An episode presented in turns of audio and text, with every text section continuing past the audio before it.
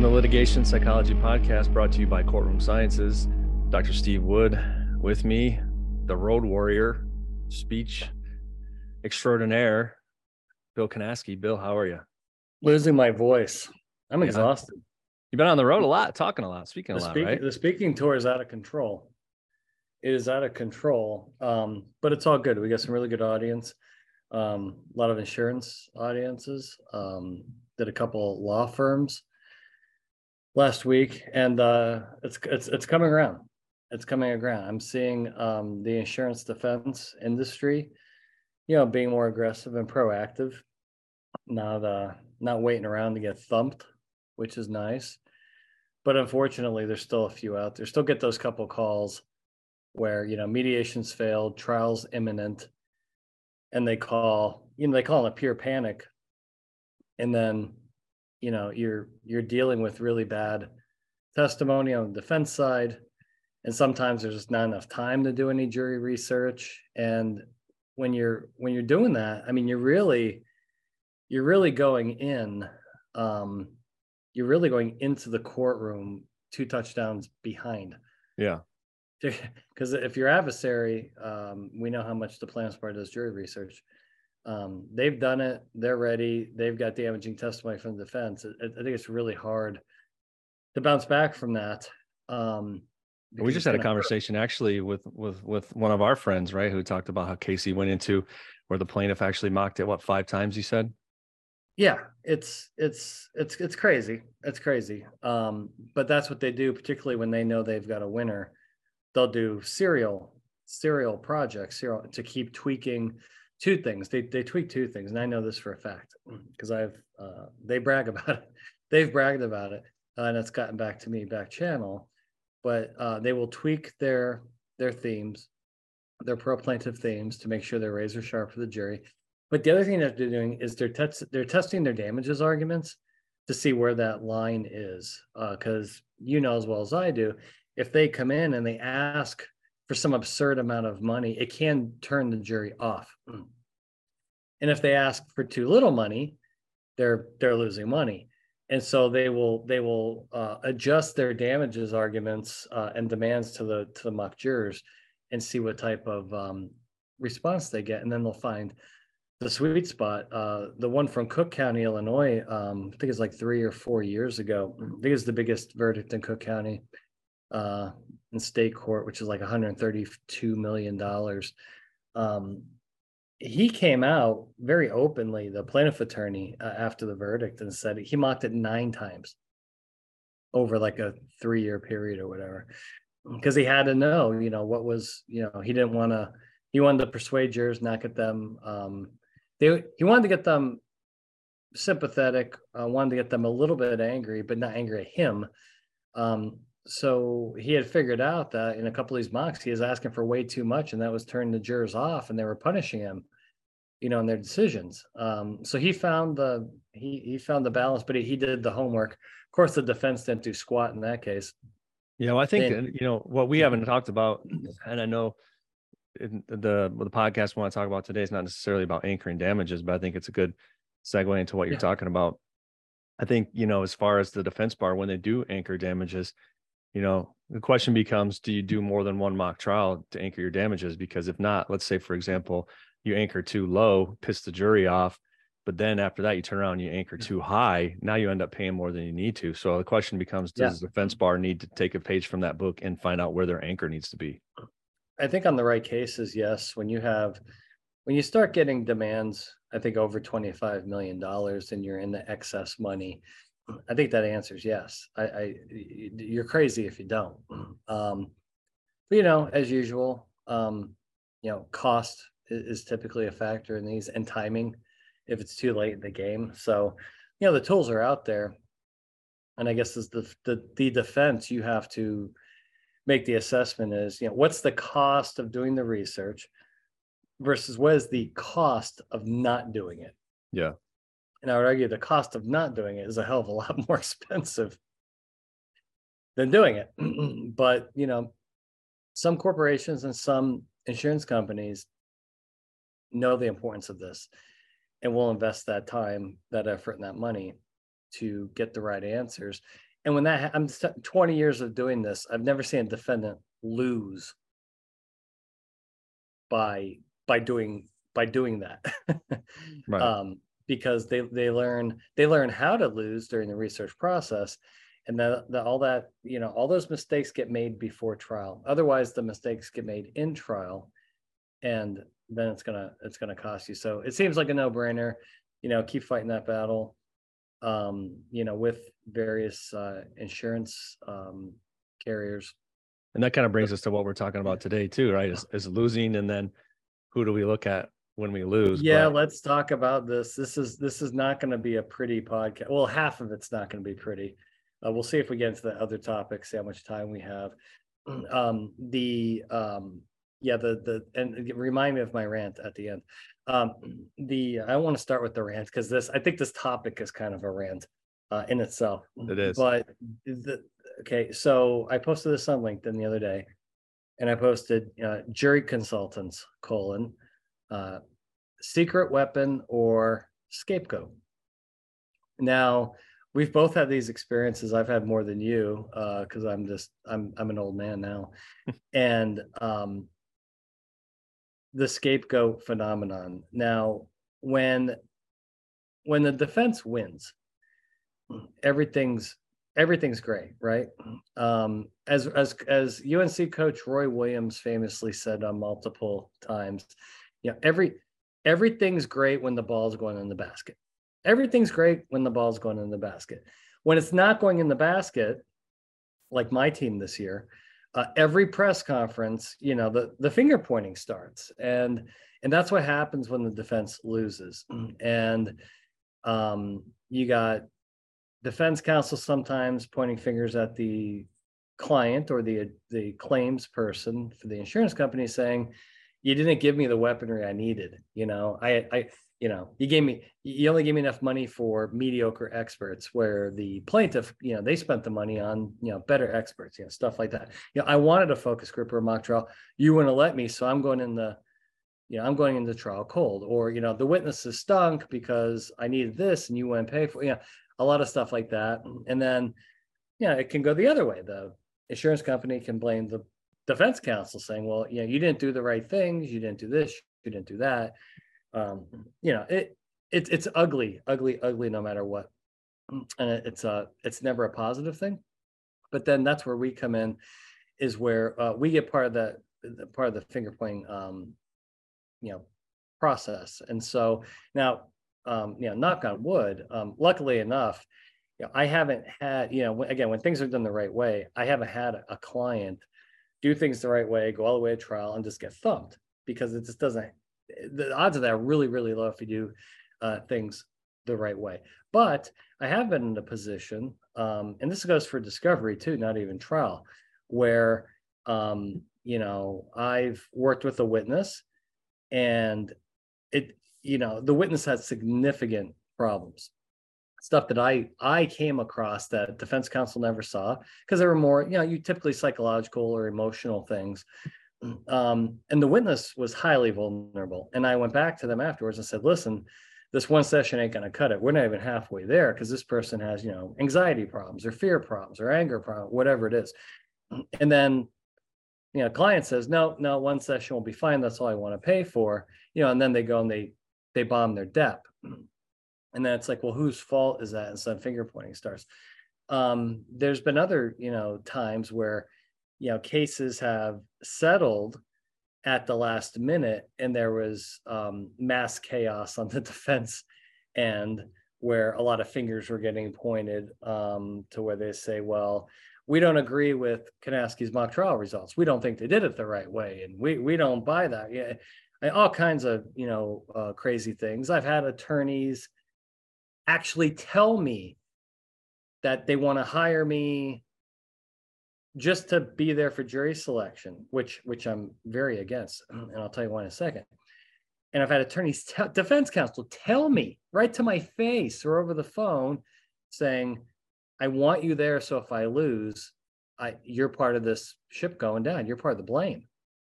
I can blame you." I've had I've had defense counsel actually tell me to my face, like this to my face, saying the reason why I have you here for this witness prep is not because I need you.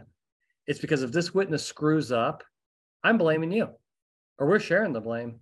I'll tell. you, I mean, wide open with this, right? Have you had some experiences like this, Steve? I I have never actually had anybody wide open say I I need to be able to point the finger. I need you, you to share in the blame. But sometimes I've gotten to the point where I feel like that's where we're being brought in or we're being set up essentially to you know fall victim to that if something goes sideways and say hey well i brought in the jury consultant. Don't it's not my fault. The jury consultant didn't do their job. Yeah so let, let me okay okay so i'm going to tell our audience right now. If you need help with jury selection okay and you have not done any jury research at all you just want one of us to show up for jury selection okay? Don't don't bother calling because i'm not doing it anymore I'm not doing it anymore. Now imagine this. Let's let's have an analogy, right? Say, Steve, say say, say your wife, okay, for whatever reason, okay, has to have major heart surgery. And you go to the cardiologist, cardiologist says, Hey, I got to call in the surgeon, whatever. And there's a team meeting, right? Your wife has to have surgery. And they say, you know, we're we're just going to skip the MRI and the imaging studies prior to this surgery. We're just going to go in and, and we think we know what's wrong. We're just going to we have a lot of experience. We're just going to go in and fix it. But we're going to skip the image. You know, we're not going to get the MRI, right? We're not going to do any of these scans. We're just we're just going to go and fix it because we're experienced. You know, we we think we know what we're doing here would you be comfortable with that? No, you never did. I don't think anybody would be comfortable no. with that. So asking me to pick a jury in the absence of jury research on your case, that's idiotic. Well, I think the other thing is we could go in there and pick the best jury, but let's say, for example, your counsel is not very good. Um, yeah. your, your, your witnesses stink. Uh, there's a lot of deficiencies mm-hmm. across the board, a lot of other aspects. It doesn't You're matter. Blame me. Yeah. You're gonna okay so, okay. So you have a shitty case, and you're gonna bring me in. Okay, two bad things happen, right? If you, I help pick your jury, you lose. I'm getting blamed because you're gonna blame the jury, not your shitty case, right? Yeah, right. your witnesses stink. You had no jury research. Your expert was terrible. I'm getting blamed for that. But here's the other bad thing: if you win, going forward you're going to say well i don't need jury research i just i got this genius to pick jury. no no eh, so the problem with jury selection and jury consultants for jury selection is you give more credit and more blame than really because if you pick a good jury and you win well jury selection was part of that win it wasn't 50% your witness performance right your themes your opening statement your experts i mean you know, uh, there's a lot of things going on. And while it's important, it, can't get too much credit. But at the same time, if things go south, it shouldn't get too much blame either. And I, I see that. I see more and more. Uh, well, you and I had a case. mm-hmm. uh, again, we're not going to tell you who it is. Obviously, we're not even telling you what state this is in. But it was very clear. Let's just say the corporate client and insurance client, right? They they they were on team Bill and team Steve. Uh, the trial attorneys, not so much. They didn't like working with us. They thought they knew everything, right? And we did multiple jury projects. And then when it comes time for jury selection, right, which is a pretty intimate relationship you have with with defense counsel because everything's on the line during jury selection is so important. All of a sudden, right, he's demanding one of us be there. Right. Demand now th- before now, before there was no demand. Before it was get yeah, these guys out of here. Before it was we don't need this focus group. We don't need this mock trial. I know how to. I don't need you. I don't need. I've been trying cases for thirty years, but now all of a sudden you demand us being and ready for this. Well, I'm not. No, I, am not going to say because it's going to give it. I'm just saying that case ended up settling, but you see what's going on here. Yeah. You just wanted me there. So if you lost, you're going to blame me. Right? I, okay. I mean, no one wants to talk about this. That's exactly what happened. So, couple parameters going forward for this is for defense counsel and for our insurance audience, right? It's doing if you want to hire a jury consultant to help you pick your jury and there's been no jury research done the only the only thing the jury consultant can do that's me that you is use our general experiences and knowledge of jury behavior which may not apply to your specific case because you have unique case facts right right I mean, if I know what types of jurors we're looking for and not looking for because we've done the jury research, that translates into jury selection. You pick a really good jury. Otherwise, you know, my jury experience in Miami, and now you're dragging me to Des Moines, Iowa, and say, yeah, well, you, yeah, no, it doesn't tra- it doesn't translate. And I see that scapegoat thing happening. I also think that that maybe clients and maybe even defense counsel that don't understand that um, the importance of the jury research in aspect to our decision making um, because uh, Steve, why don't you talk a little bit about this? Is the types of things we're looking for in the research that helps us design the voir dire and gives us that kind of unique, like we we have the generic pro plaintiff profile, but that may not apply to all cases. Tell me how like the unique juror profile is so important to the actual jury selection. Yeah, I think like you said, is there's kind of a general, you know, world of what a pro plaintiff or a pro defense juror looks like. Mm-hmm. But then, like I said, there's very case specific factors that we can only identify through this type yeah. of research. Like what are the what are the two or three different topics that have resonated with the juror that has, you know, led them to side with one side or the other. Those are the things you identify. So obviously those are the attitudinal experiences and beliefs that you identify that that juror resonates with so that you can ask the questions like you said during voir dire to to bring those out and and if they go one way or the other it gives you a little bit more of an idea as far as you know what type of what type of person they are who they're going to side with which goes back to another thing too is i hate when i get asked about what does the demographics of my ideal juror look like yeah it's i know yeah or yeah i get calls i get calls all the time on sun on sunday nights i get texts and phone calls I'm picking a jury tomorrow. What do you think? And I'm like, what? you got to be kidding me. You got to be kidding. That's me. not how it works, right? Not how it works. That's not how this process works. So, going forward, um, you know, defense counsel, you know, if if you want to use a jury consultant, the, I think the skill set. I don't care how experienced you are, the skill set's to be limited in the absence. It's again, the heart surgeon needs the imaging studies to know what's wrong before they go break open your wife's chest, Steve. Right? They're going to crack open her chest. They've done the homework. They know exactly where to go. They know which artery is occluded. Okay.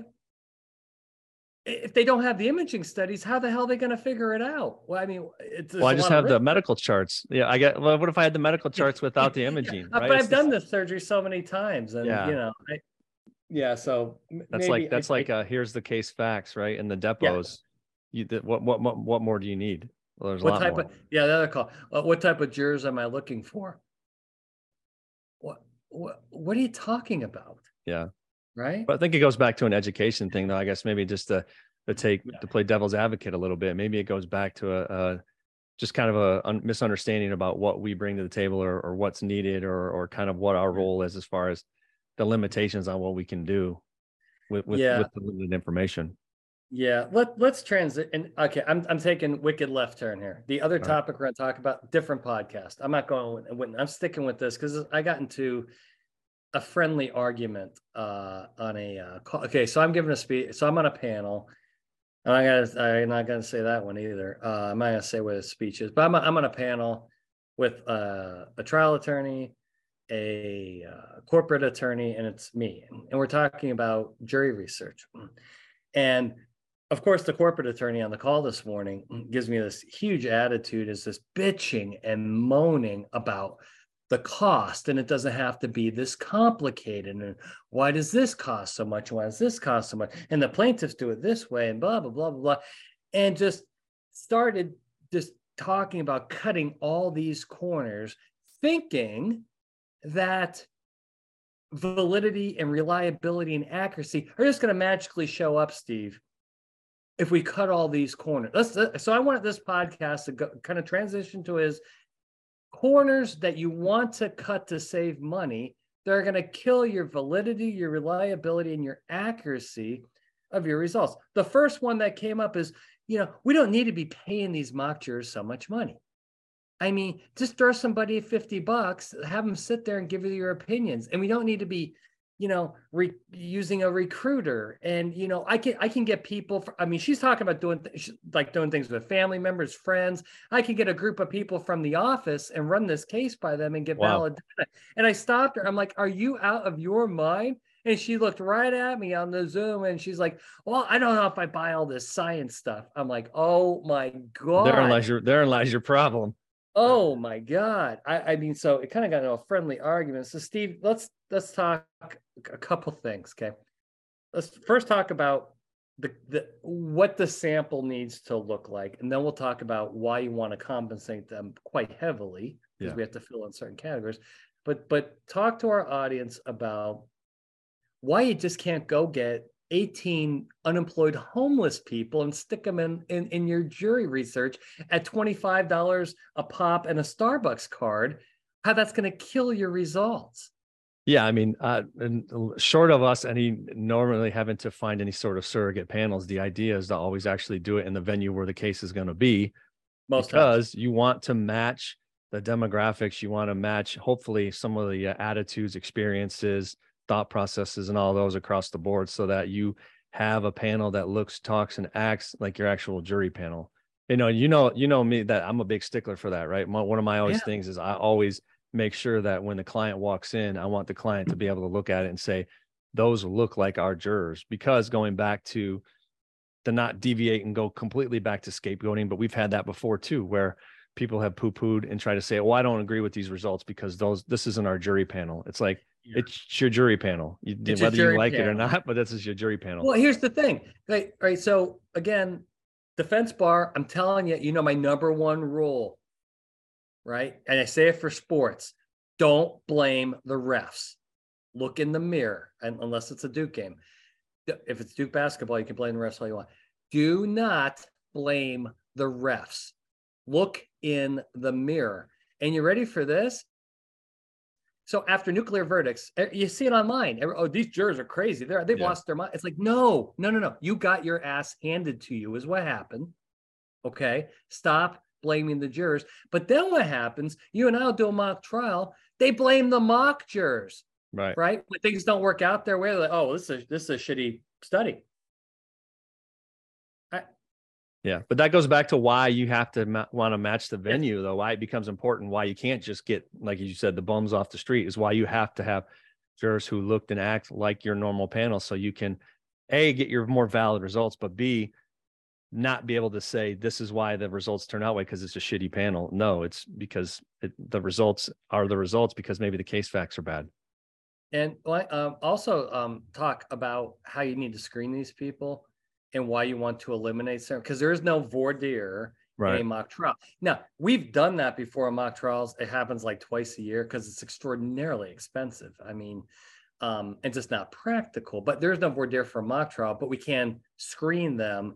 Um, talk about a little bit about that process and how that's so important. So you're you're actually getting non-biased, neutral people that don't that aren't conflicted out of the case. Yeah, I mean, obviously, we always want to screen for any sort of knowledge of the parties, screen for any sort of knowledge or experience in the areas Industry. where the case is taking yeah. place. Um, you know, and then to some extent get some background information right on their attitudes, experiences, and that, so that we don't, to your yeah. point, have extremely biased jurors. And I think that's why a lot of times we work with defense counsel to talk to them and say, what else should we be looking for? Like, what are these areas that are going to get somebody automatically struck for cause? The yeah. problem is they're not those are few and far between you know how many times have we had where an attorney says there's not a lot of there's not a lot of opportunity for cause challenges they're going to for the most part going to be able to let on the jury yeah were, were you were you were you at the conference i it wasn't me were you the one at the conference where the attorney was speaking about jury research and said oh you could just pay him 50 bucks you don't have to was that you no i don't think i would have okay. i would have fallen out of my chair it was somebody somebody had said that and and i didn't say but that got back to me saying you, you don't have to pay these people a lot of money. You just it, for 50 bucks, they'll sit there for the day. No, they won't. No, they won't. Um, you can't get people to take an actual job right now, Steve. There are men out there not working because they just don't want to you have to pay these people i mean talk a little bit about how you have to compensate these people pretty darn well because otherwise it's it's difficult to fill in some of those demographic categories right? If you just pay if you paid 50 bucks only for the day only a certain type of person is going to show up. Yeah and you know and you might get the 18 to 24 year old who who still lives at home with mom and dad and doesn't have Yeah. a job and and wants to kill some time but a lot of times we're trying to get the 40 to 55 year old professional male or female and stuff and filling those those are people who are at work those are people that you have to pay enough to entice them to take a day off of work or to Yeah. do something to be able to come in and say you know my time is much more valuable than 50 bucks for 8 hours worth of work Yeah, otherwise you're just gonna get a bunch of low SES people, and some proportion of your jury is gonna be middle class or higher SES. And if you're not off, so you're, you're gonna miss out, um, and then you're gonna have uh, an invalid sample. So I think sampling's um, really important. I think the um, um, the content, right? So what you're what you're showing to your to your mock jurors um, i think the number one mistake yeah i see is like hey um, we want to screw us yeah so this case is super complex there's two co-defendants we want to squeeze this into one day. Yeah. can't do bad it. idea. No you can't you can't do it because you know obviously we know that these mock trials and focus groups are are highly truncated because the case might take three four weeks and stuff but that doesn't necessarily mean though that you need to mush everything into one day and, and gloss Yeah. over certain aspects now you don't have to go into them in extreme detail but at the same time you probably need to give those jurors enough of a flavor to get an understanding so that they can evaluate the information yeah But- and and that's what i see and so you end up if at the end of the project you have more questions than answers yeah um, you know, it's it, it's it's going to be a problem. Um, another corner I see cut again to, to save money mm, is you you don't have yeah you, you don't get a true trial attorney to put on the your adversary's case in your mock. Yeah, you give it to say maybe some junior level person at a lower rate, and then they just get clobbered because they don't have as much trial experience and you're not can you just talk about how the, the importance so if you're a defense if you're the defense how how the importance of the quality of the plaintiff's presentation is and have if you have a weak pre, plaintiff's presentation your results probably are not going to be accurate Yeah, I think that's one of the things. Although we do we do work with a lot of good clients who tend to Yeah. take their most seasoned veteran attorney who's been living the case inside Yeah. and out and put them as the plaintiff attorney. i agree But we've seen other times where they have had them play the defense, right? And then you bring in, like you said, a junior attorney to play the plaintiff. And then what ends up happening is you get a full defense verdict and you feel great about it going into trial and thinking that you have such a strong case.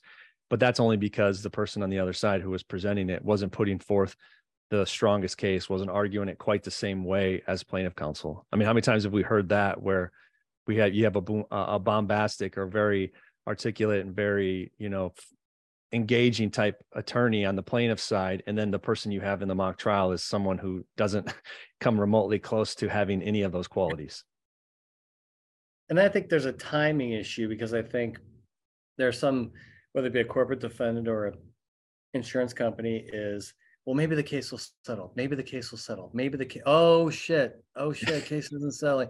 Can, you tell? Um, don't give out prices, by the way. yeah Um, but can you tell our audience the difference between, let's just call it a, a one day or a two day mock trial, what the what the cost of that, okay, what the difference is between doing it 90 days before trial versus one year before trial? What's what's the cost difference?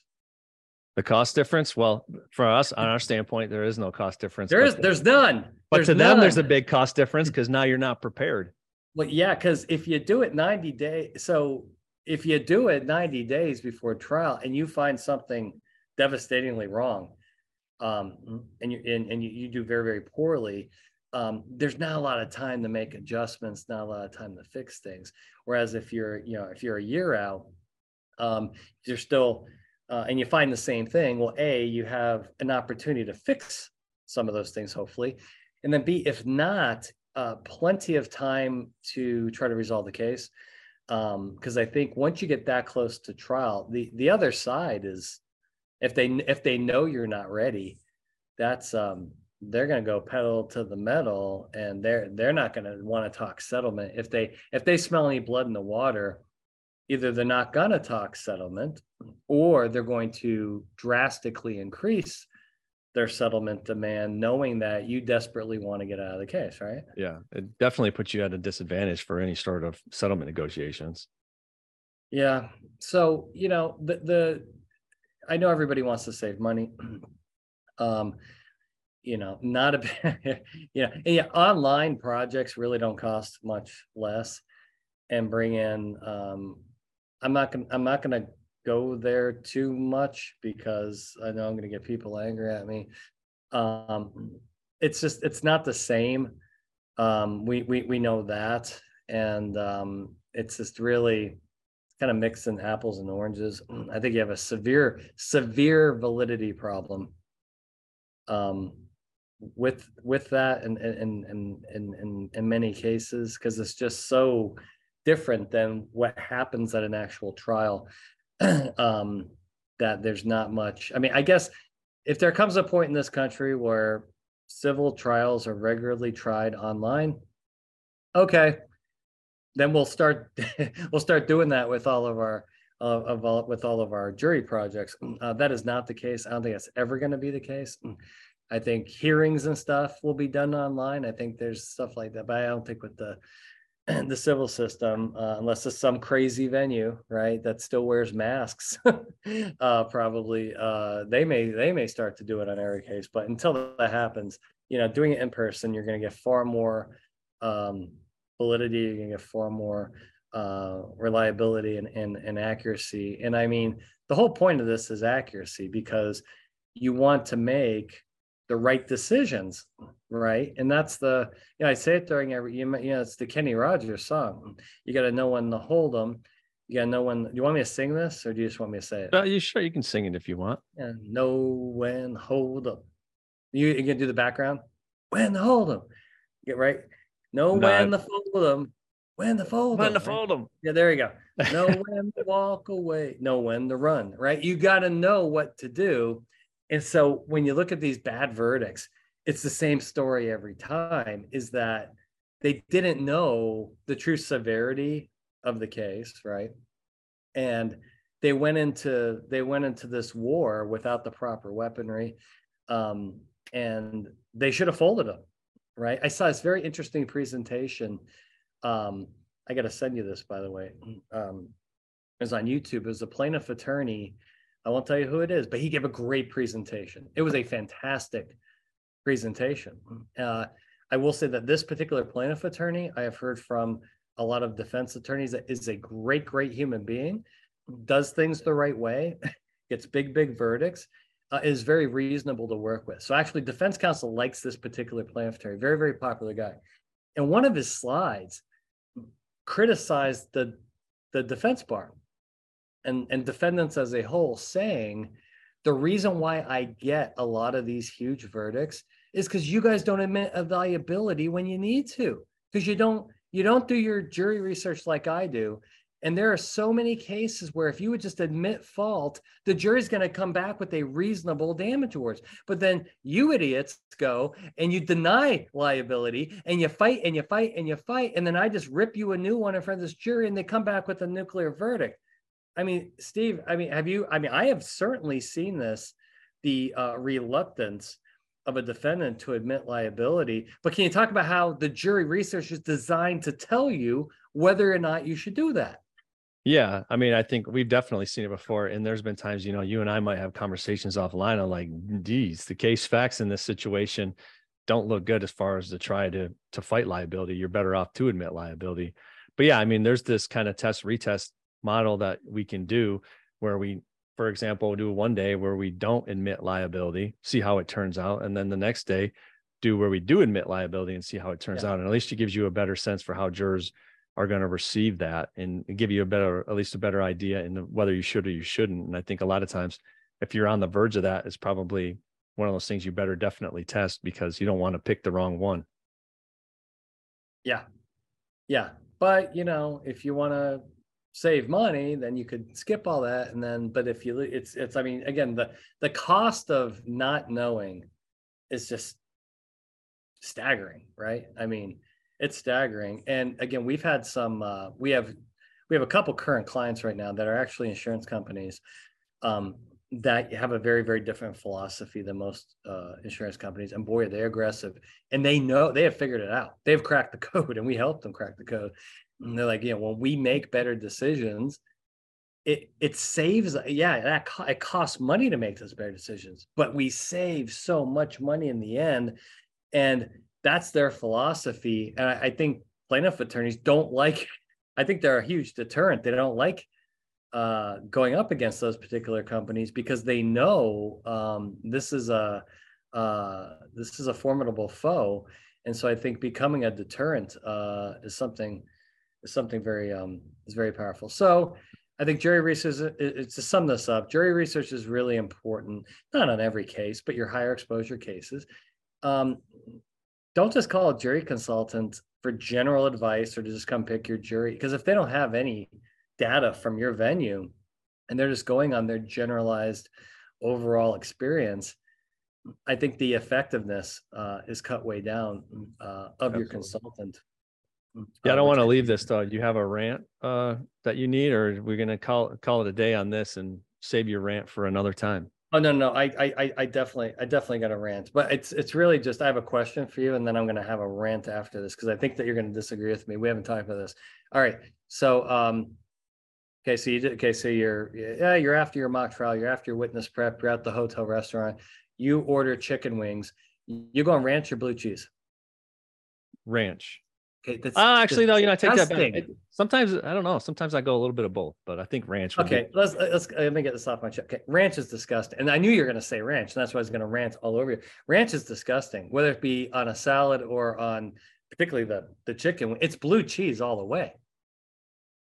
It's this is this is this is actually more important to me. Remember the whole uh, Brenda Smith uh, cracker debate, the Triscuit. Yeah, Triscuit. Right? Yes. Okay, you don't eat Ritz, right? Like like five year olds eat Ritz.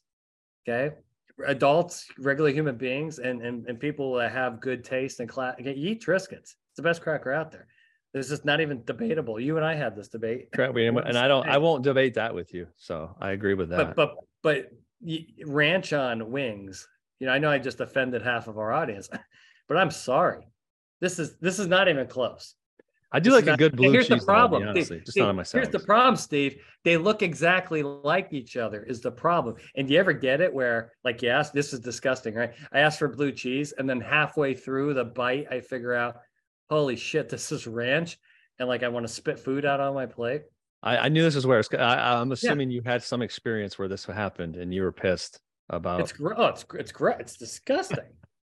It's disgust. It's like when when I halfway, you know, it's like you take that huge bite of a of a cheeseburger, and then you figure out, like in the first two chews, you're like, oh my god, there's mayonnaise on this, and yeah, uh, it just ruins the whole. I'm telling experience. you, next time we go out to dinner, I'm gonna I'm gonna pay the the wait staff extra to put mayonnaise and mushrooms on your burger. Yeah.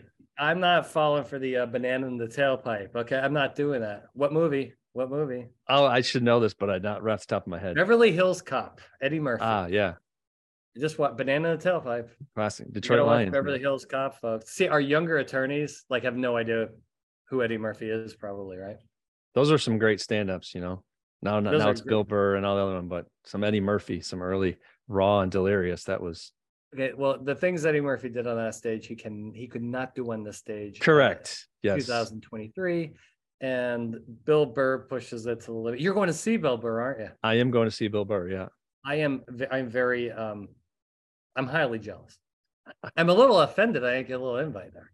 Well, you can come up. I got an extra ticket, so you can find your way up to College Station. You can come. I, I may have to. I may have to figure that out because he's but get some work in that. Houston and then drive up. Yeah, that's that's one of the few. I I, I listen to. I have like five different, six different podcasts to listen to, he is uh he is near the top of that list. But uh, I think it's a good podcast. We'll cover the witness stuff uh next time. But uh I think you wrap up and get us out of here. Sounds good. All right. As always, thanks to everybody for listening. If you need, you know, check us out, courtroomsciences.com, podcast, blogs, all of that out there. Reach out to me or Bill if you need anything. We're always on LinkedIn. Like I said, we're always always happy to talk. This has been another edition of the Litigation Psychology Podcast brought to you by Courtroom Sciences. That's it.